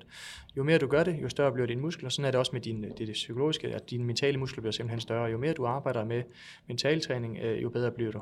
Det samme med de her sådan punkter, der er i forhold til præstation. Ikke? Jo mere du arbejder med visualisering, jo bedre bliver du til det. Jo mere du arbejder med at evaluere dig selv efter forskellige situationer, jo bedre bliver du til det. Jo bedre du bliver til at lave målsætninger, jo mere du bruger det, jo bedre bliver du til det, som ligesom med alt andet, ikke? Så på den måde, der er det udviklet sig der, ja. Så altså, jeg forstår godt visualiseringer. Det er det her med at forestille mig, at jeg er i en eller anden situation, du står foran Jesper Konradsen, han kan godt lide at lave radioinvestering, men han kan altså også gå den anden vej, okay, hvordan reagerer jeg lige? Men hvad med det her med at efterrationalisere? Altså, hvad sidder du og kigger på? Så for eksempel, når du har spillet en kamp, altså udover at du stadigvæk er lidt sur, og du måske har brændt de 2 skud der og skudt de 8 andre. Hvad sidder du så og kigger på? Altså, hvad er det, man sidder så rent mentalt og arbejder med at rykke rundt på? Jamen, jeg har jo, når vi går ind til kampen, så har jeg jo siddet og kigget på, lad os sige, vi tager Skjern i morgen, så har jeg jo siddet og kigget på Skjern, hvad de her forskellige spillere, jeg kommer til at sidde overfor, eller spille overfor, hvad har de her kompetencer? Så er det jo primært bagspillerne, hvad finder har de? Konradsen har en god Radjenovic, han er måske knap så god til den anden side. Hvad kan Tangen? Jeg har også kigget på, hvordan spiller stregspilleren Bjarne Myrholt. Der spiller han med screening og spiller han med ryg under. I morgen der møder vi så Bjarte, der spiller med mange ryg. Ikke? Så jeg har hele tiden sådan et billede af de her situationer, som jeg kommer ind i. Hvordan skal jeg lykkes med dem? Det vil jeg meget gerne have. Jeg vil helst ikke stå i en situation derinde, hvor jeg ikke har et kendskab til en modspiller eller en eller anden, for så er det lidt mere tilfældigt, føler jeg, om personen, om jeg lykkes med den situation, jeg er i. Efterfølgende, så kan jeg jo så også evaluere på, at sige, men når jeg gerne i den her mand-mand-situation ved, at han gør det her, har jeg så den rigtige udgangspunkt, har jeg den rigtige højde, står jeg rigtigt i hvad kan man sige, i afstanden i forhold til de ting, jeg giver ham, har jeg mulighed, ikke? Så på den måde, der sidder jeg efter en kamp og evaluerer på de tanker og mål, jeg har gjort mig for kampen, og om jeg lykkes i dem. Og ligeledes, der tænker jeg også sådan, at jeg er egentlig sådan, så håndboldnørdagtig. Jeg godt kan lide at sidde og kigge på vores forsvar, og så sidde og sige, men når de her spillere, så spiller jeg lidt mere og kigger på, på rammerne og strukturen, ikke? Når de spiller den her bevægelse her, og vi har aftalt, at vi gør sådan, hvad gør vi så rigtigt, hvem gør ikke det, de skal rigtigt? Ja. Sådan lidt en hvad kan man sige, ja... Lidt træner selv, kan man vel sige det, ikke? Jeg ved godt, at man skal selvfølgelig også nogle gange stole på sine instinkter, når man spiller en kamp. Men er målet også at med forberedelse, at man kan forberede sig så godt, at du nogle gange står i nogle situationer, og så får du sådan en déjà vu-følelse? Altså, at det har jeg oplevet før, nu ved jeg, hvad han gør. Er det sådan lidt der, man gerne vil hen af? Ja. Sådan er det. Sådan synes jeg virkelig, det er med mange situationer, specielt med mand-mand-situationerne, at man, de vaner, som modparten har under pressesituationer, lærer man sådan lidt, eller får man et indblik i, sådan til at når man kommer i situationerne, så ved man, okay, nu kommer Radjanovicen, og så kan det være, at man åbner for den og tager en masse, ikke? At man kommer i nogle situationer, hvor man giver sig selv et meget, meget bedre udgangspunkt. Altså det er sådan lidt, hvis du kommer ind i en situation, og jeg aldrig nogensinde har set en spiller, jeg spiller mod foran, og jeg ved ikke, om han går højre eller venstre, og om han skyder overhovedet på mig osv., så er det fandme lidt med svært. Men hvis jeg ved, at han har 8 ud af 10 gange, han går til den her side her, så har jeg jo en klar fordel i den her situation, jeg står i. Men kan man ikke også, altså jeg tænker, I må efterhånden kende hinanden så godt. Altså, det er du ret i. Det er du ret i. At du ved, altså, du ved, hvad han gør, han ved, hvad du gør. Ja. Altså, så bliver det vel også et eller andet, sådan et eller andet psykologisk spil, sådan, nu tror han, jeg gør det her, så gør jeg det her, eller gør jeg det alligevel. Altså, det bliver vel også sådan lidt eller andet. Ja, nej, og så alligevel ikke, fordi at det er ikke sådan til, at en Kasper Søndergaard eller en Mogensen lige pludselig opfinder en ny færdighed. Altså, når vi når op på, ja, på en vis alder, så begynder folk jo at levere det, de kan. Så det vil sige, at den måde Søndergaard har spillet på nu, det er den måde, han har spillet på i 10 år. Han finder ikke lige pludselig en fodfinde ender i banen, uden at sige, det er jo ikke hans bedste kompetence. Vel? Han finder ikke lige pludselig en fodfinde ender i banen nu her, oppe i hans alder. Så på den måde, der handler det om at få et kendskab til de nye spillere, som kommer, ikke, som jeg ikke har spillet mod så mange gange før. For ellers så er der jo meget, at man har spillet mod rigtig mange spillere rigtig mange gange, og man ved, hvad de har af kompetencer, og man ved, hvad de har af gode skills. Men man kan jo godt besnytte alligevel, det er jo også lidt irriterende, det er jo bare fordi, de er så gode til det, de gør. Ja. Altså at du, selvom at du godt ved, at Søndergaard han gerne vil bryde ud af i banen, ja, så kan du alligevel godt blive fanget med. Og det er jo det, der synes jeg er fedt, ikke? At der er nogle spillere, som selvom man ved, hvad de laver, så lykkes de alligevel med det. Altså det er, sådan har jeg det også med mange, altså sådan er der med en del spillere, hvor man siger, at det er sagtens nemlig svært at dække dem op. Men jeg vil stadigvæk sige, at jeg synes, der er rigtig mange spillere, som jeg ved ikke, om de tænker over det, men de har i hvert fald en klar præference i, hvad side de går til, hvor det er svært at nævne rigtig mange spillere i den danske liga, der kan gå lige godt til begge sider. Vi sagde måske farvel til en her, op til den her sæson, en Jacob Holm, som jeg tænker, han har heller ikke været sjov at stå alene med, når man, hvis man mødte ham lidt uden for 3 meteren. Han var rigtig god, og han, selvom vi vidste, at han gik rigtig meget til den ene side, så kom han alligevel forbi, og ja. Det var et godt eksempel, ja. Nu, du bruger også rigtig meget krudt i den defensive ende, og det, der må man jo være ærlig, at det er jo også svært at tilspille sig alvorligt meget spilletid, når der er typer som Jesper Nøddesbo og Michael Knudsen, som man jo bare må sige, det er KF'er, det er bare rigtig, rigtig dygtige spillere. Jeg sad og snakkede med Peter Lund, for det ved at være noget tid siden. Han kunne godt lide, når han sad og forberedte sig til det defensive, så sad han nogle gange og så sådan en Flensborg-kamp med sådan Tobias Carlsen, for lige at sidde og se, jamen, hvad gør han egentlig? Fordi han er jo måske en af de bedste i verden. Hvad gør han? Sidder du også nogle gange sådan og plukker lidt rundt omkring og kigger sådan i forhold til, nu går vi lidt ud af en anden tangent end sportspsykologien, jeg blev bare lige nysgerrig. Ja, jo, men det gør jeg da. Altså, er du sindssyg? Jeg gør det meget. Altså, jeg ser jo rigtig meget håndbold, også nok for meget. Og det kan man ikke. Ja, det kan du ret i, selvfølgelig. Men jeg tror specielt, da jeg var yngre, der fik jeg også at vide, at jeg skulle finde nogle rollemodeller. Og der kiggede jeg og fik at vide, at jeg fik anbefalet faktisk Bertrand Schill, en stregspiller, der spillede i Hamburg på det tidspunkt. Jeg fik anbefalet Michael Knudsen, jeg fik anbefalet, Bjarne Myrholt som spil. Fordi det var spillere, som typemæssigt lignede på mig. Så jeg sad og så meget, jeg kunne fra de her 3 spillere, for ligesom at finde ud af, hvornår lykkes de, hvornår laver de mål, og hvornår laver de gode aktioner i forsvaret. For jeg sådan kunne få, hvad kan man sige, så forsøgte jeg jo at efterligne det på banen. Og jeg har også nu her i dag, og jeg elsker at se de bedste, altså top med de bedste spil, for ligesom at se, hvor overlæggeren kan være, altså hvor vild kan Tobias Carlsen være i forsvaret? Hvor meget kan han binde sammen? Kan han dække for 3 lige nu? Det kan han for 2. Kan han dække for 3? Altså, det er helt vildt dæk. Ja, det er egentlig ret imponerende, når man ser, også fordi det er bare på et helt andet fysisk niveau, det foregår. Ikke at forklejne det, der foregår her hjemme i den danske liga, men når Flensborg og Vestpræm og de der hold, de møder hinanden, så er det altså bare, der er lige de der 5, 6, 7, 10 ekstra kilo på sidebenene på mange af spillerne. Også et par centimeter i højden selvfølgelig. For at komme tilbage til din opgave, så nu snakker du om, at det jo, tror faktisk, det er noget af det første, du sagde, at det går ind i en positiv retning. Og noget af det, der indikerer for mig, at man er ved at tage det til sig, det var det, jeg kunne læse i din opgave, at man lige nu arbejder på et studie i forhold til Team Danmark og Syddansk Universitet, Dansk Håndboldforbund, hvor man ligesom har fokus på ungdomslandsholdet på herresiden. Hvor man ligesom har fokus på mentaltræning og mindfulness. Altså, mere, altså, hvad går det ud på? Altså, hvad er det, man er begyndt at arbejde med på det niveau, der er? Men det er jo et studie, som skal siges, der er jo også, det er det eneste studie, der er lavet, men det er lige nu. Men det har så gode resultater, at man gerne vil arbejde videre ved det i fremtiden. Det er et samarbejde mellem Dansk Håndboldforbund, Team Danmark og så også Syddansk Universitet, hvor de kigger på, hvad mindfulness-træning, mentaltræning kan gøre ved spillerne. Og der har de lavede en test, altså de lavede både i forhold til de forskellige test, de lavede nogle fysiske test, håndboldrelaterede test og også bare altså en almindelig, og så har de lavet nogle kognitive test også.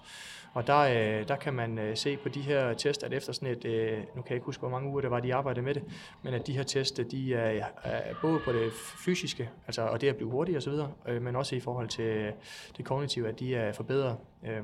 Og da jeg laver det her, der er det egentlig det, der, det var ikke sådan helt publiceret endnu, altså Line, som laver det her studie her. Så det var sådan lidt det, der jeg vidste om det. Og det man egentlig har, det er jo, at håndbold er en kommunikations- og en beslutningssport. Det vil sige, der er rigtig mange af kommunikationsspillerne imellem. Der er også en masse beslutninger, du skal tage. Altså, kommer i en vurdering, skal jeg spille den i fløjen, skal jeg gå et gennembrud osv. Så ved at have så meget afklarethed i hovedet, kan man vel sige, ved at have så meget mindfulness, altså den her tilstand, at man egentlig har afklaret alle de her tanker, det gør, at der er mere ro til situationen til at finde den rigtige vurdering af sådan, hvad kan man sige, kogt ind tanken i det. At man simpelthen ved at på den måde kan blive en bedre håndboldspiller. At man træffer flere rigtige beslutninger, fordi at der er bedre nervebaner i de her situationer. Det glæder jeg mig til at følge i fremtiden, kan jeg allerede mærke nu. Det gør jeg også. Fordi hvis det kan hente nogle af de der ekstra procenter, og også fordi du siger, jeg tænker ikke, det er noget, man arbejder sådan vildt mange steder med. Men jeg synes jo, det er jo spændende, fordi at det også viser nogle positive resultater i forhold til, og det er jo lidt det, man kan måske, hvad kan man sige, mangler til at overbevise de sidste, hvor man kan sige, nu kan man komme ud med til forskellige klubber og så sige, det her, prøv at se her, det er godt nok kun en enkelt studie, og i sin spæde start, der kommer selvfølgelig mere om det, men Team Danmark, Dansk Håndboldforbund og Syddansk Universitet har nu bevist, at man bliver bedre af det her, altså man præsterer bedre. Jeg har også, skal lige huske at sige, jeg har faktisk skrevet med Michael Sahl fra Håndboldspillerforeningen inden den her udsendelse, fordi jeg ville have hørt ham lidt ind til det her med de mentale problemer. Michael, han er på ferie, og det skal han have lov til, men jeg har lovet at fortælle ham, at det i hvert fald også er noget, de har meget fokus på i Håndboldspillerforeningen, og også fortsat vil prioritere, fordi som de her tal viser, så er der jo en udfordring, og det skal der tages hånd om på en eller anden måde. Så det var bare så kom det lige med i hvert fald også. En ting er den her, hvad skal man sige, Team Danmark, Syddansk, Dansk Håndboldforbund ting. Noget andet, og jeg nævnte også til dig inden, jeg var nødt til at læse den 4-5-6 gange, fordi jeg synes simpelthen det, altså jeg kunne ikke lige få det til at hænge sammen. Det var noget med, at der er en gruppe forskere, der ligesom har, jeg ved ikke hvor det er henne, men det kan du sikkert komme klogere på, men de har sat sig ned og undersøgt, vi har en gruppe håndboldspillere, og så kigger man på deres negative tanker, og så kan man simpelthen forudse, hvornår de ligesom indstiller deres karriere. Altså, det lyder helt hokus pokus sagt. Man kan ikke forudsige, hvornår de gør det, men man kan sige, at man, dem, der havde en tilbøjelighed til at have negative tanker omkring håndbold, har langt større tilbøjelighed til at helt stoppe med at spille håndbold. Så på den måde, der viste de, at man... Hvis man ikke får, hvad kan man sige, ryddet op i sit hoved, så de her tanker, som er der, de vokser og vokser. Fordi det man, hvad kan man sige, det man lægger vægt på, det er også sådan man kommer til at være der. Altså hvis du kommer til at tænke på en elefant, eller hvis du så tænker du på den kender du godt. Ja. Og sådan er det også med mentale træninger, eller hvad hedder det, mentale negative.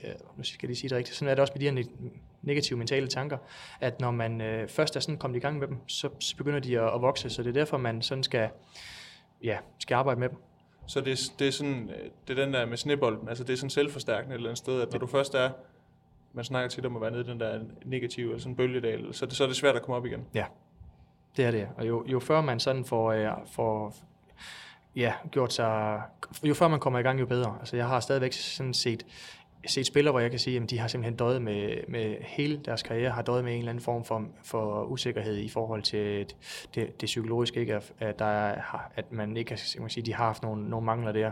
Så det handler om at komme i gang med det. Så det kan man måske endda se på spillere, altså at hvis de tøver i nogle givne situationer eller et eller andet, så kan man måske fornemme udefra, at der er nogle, altså håndboldfagligt, der er de dygtige, men der mangler måske noget andet op i hovedet eller andet sted. Så det kan man godt se på spillere måske nogle gange. Jamen det synes jeg da godt, man kan se, at der er nogen, der sådan måske bliver til tilbageholdende eller så videre. Selvfølgelig er der nogle forskellige situationer, man vurderer, om det er det helt rigtige, men jeg synes da tit, man kan se en robust spiller, der bare er svær og hvad kan man sige, slå ud af kurs, kan man hurtigt finde, ikke? Og man kan dermed også den anden dag, ikke? At nogen, der døjer med selvtilliden for eksempel, ikke? Kan man hurtigt spotte ud, synes jeg. Der kom Lasse Møller med et godt eksempel fra en træning nede i Gudme, hvor han havde stået med Torsten Lahn, og Lasse han havde dækket ind i midten, og så stod han lige og hvilede hænderne på knæene, og så Lahn han prikkede lige Lasse i siden og sagde, Lasse, tænk lige over, hvad det er for nogle signaler, du sender. Og Lasse han tænker bare, hvad snakker han om? Men du ligner jo et let offer. Ja. Og det er også noget, man lægger mærke til, når man står derinde, eller hvad, at han ser træt ud, eller han, altså, hele det der mentale spil, det kører bare altså sådan, under kampen eller noget? Ja, det, altså, jeg hørte også podcasten der, og det er også sådan, altså jeg kan sige det, for min egen vedkommende, sådan har jeg det også, at hvis jeg er meget, meget opmærksom på de signaler, jeg sender, specielt hvis jeg føler, at jeg er træt, og at man ved, der måske kan komme en mand-mand-situation her, så står man ikke og ligner en eller anden, der ikke er klar til en anden mand-mand-situation, så står man nærmere og overdriver og siger, jeg er kraftedeme klar, og så forsøger man at trække vejret uden, sådan voldsomt uden de lægger mærke til det, ikke? Men at man, de signaler, man sender, der er jo sådan det der med, sådan, hvor er det svage følge i forsvaret, ikke? Det er jo det, der bliver angrebet. Der er også nogle spillere, der bare ser kronisk lidt trætte ud engang. Dem er der mange af, ja. Dem er der mange af. Det kan godt snyde lidt. Rasmus, jeg er nået i bunden af mine notepapirer. Jeg synes, vi er kommet godt omkring din opgave. Jeg kan i hvert fald sige, at jeg er blevet klogere. Jeg håber også, at dem, der har lyttet med, er blevet klogere. Jeg synes, det var fedt, at du efter at have hørt en af vores udsendelser, stak en finger i vejret og sagde, jeg har noget interessant, vi kan snakke om. Så tak, fordi du gad at være med. Tak, fordi jeg måtte. Og en lille opfordring til andre, der sidder og tænker, det kunne faktisk være interessant at belyse i sådan en podcast-regi. Det giver jo lidt nogle andre muligheder. Nu kan jeg se, at vi har siddet og snakket en time og 20 minutter, tiden den flyver. Altså, man kan komme lidt dybere. Så hvis der er nogen, der sidder med et eller andet emne, de tænker, det kunne være relevant for os at beskæftige os med, så skriv til os. Find os på Facebook og Twitter med Mediano Håndbold. Bare skriv, og så hop ind på din podcast-app. Abonner, jeg ved, Rasmus, du gør det. Du er en af de rigtig dygtige. Og så skal jeg huske at sige tak til Sparekasse Kronland, selvfølgelig vores partner, som er partner på Mediano Håndbold i hele 2018, og som jo også, som jeg sagde indledningsvis, der er hovedårsagen til, at vi kan lave det her gratis indhold, så I lytter ikke skal betale en krone for det. Så tak til dem, og så ellers tak for i dag. Vi lyttes ved.